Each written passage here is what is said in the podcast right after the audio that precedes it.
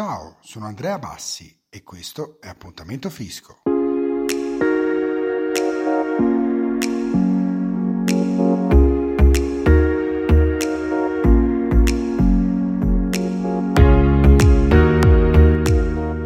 La legge di bilancio 2021, per favorire il risparmio idrico, ha previsto fino al 31 dicembre un bonus di 1000 euro per sostituire nella propria abitazione sanitaria e rubinetteria. Rientrano nel contributo in argomento anche le spese per le opere idriche murarie collegate e lo smontaggio e la dismissione dei sistemi preesistenti. Siamo però incredibilmente tuttora in attesa del decreto attuativo da parte del Ministero dell'Ambiente, elemento essenziale per conoscere le modalità di funzionamento del bonus.